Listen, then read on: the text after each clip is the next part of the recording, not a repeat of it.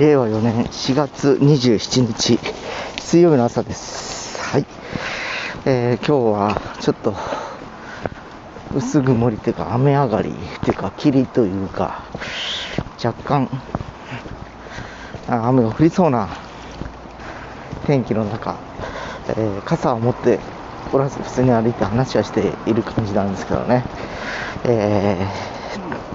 ー、通例水曜日の恒例バスで行ってる最中です。はい。えー、もうねかれこれ。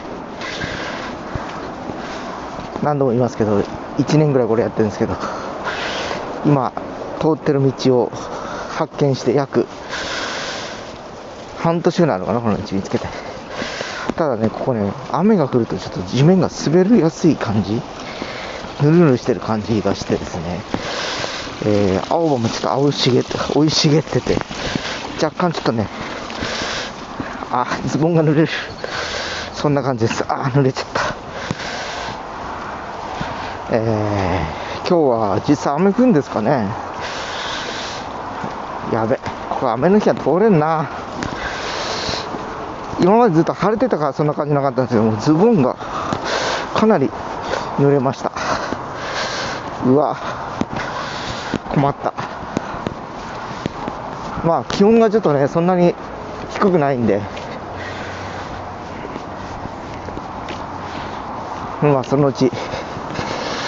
あのー、乾くでしょうね、ズボンも。バスが乗ってると。でもちょっと濡れすぎた感じもちょっと若干あって、えー、今、気持ちがちょっと悪いです。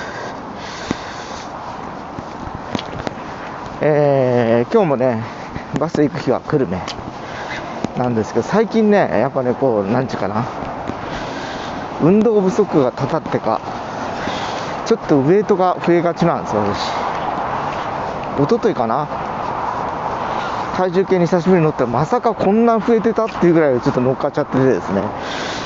確かにそういえば最近服着てても若干パッツンパッツンだなという感覚があったんですよ。やっぱり家族に言わせると。ちょっと最近丸いと、うん、かなりあの乗ってきとうと。いろんなところがね。だからやっぱりこうまず食べるものもそうだしえー、節制していかないと、えー、健康を損なる可能性があると。いうことで、まあ、毎日ね、今、仕事から1万ぐらい歩くんですよ。でただそれだけじゃ、週3ぐらいじゃ足りない感じがしますね、なんかね、昔はね、早朝に2時間ぐらい歩いてました、それこそ10年ぐらい、15年ぐらいね、2000そうね10年10年ぐらい前だな。ちょうど震災の前後だったから。2時間歩くと、えー、まずあのすがすがしい感じだったっていうのもあるしなんなんかな。最初ねちょっとやっぱ2時間歩くっていうのもちょっと重かったんですね結構。でたまたまえー日朝10キロ近く歩いてたのかな朝当時ね。2時間さそれぐらい歩いて帰ってくるっていうのやってたらやっぱりこう基礎体力も上がりまして。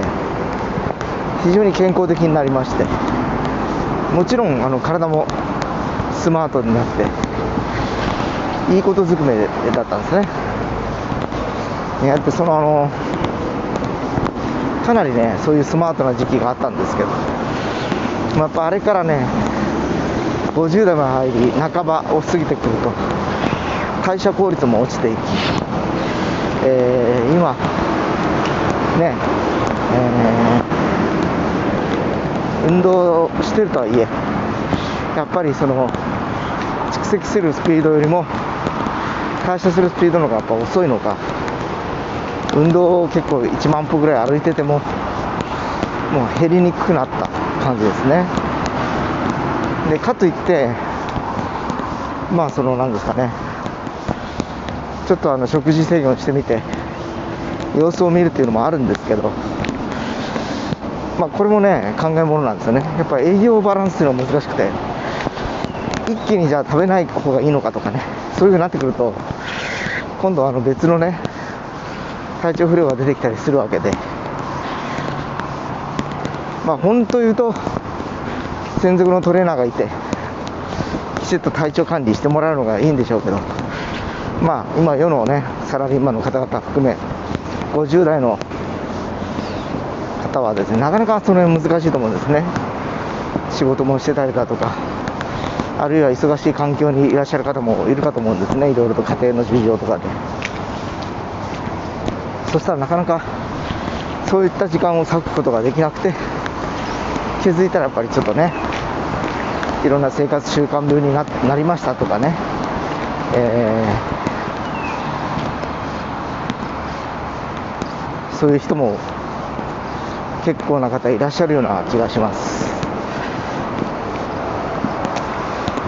まあ本当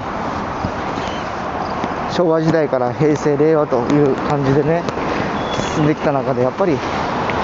代が進むといろんなね、えー病気も出てきたりしてまあ今はね違うねコロナウイルス感染病が流行ってますけどまあ心身に及ぼす直接的な病気というとやっぱりこう糖尿病であったりだとか高脂血症とかいろいろありますよね。脂肪肝とかね。かそういうことを考えるとちょっともうね自分で自重しながら生活するしかない年になってたなと思います。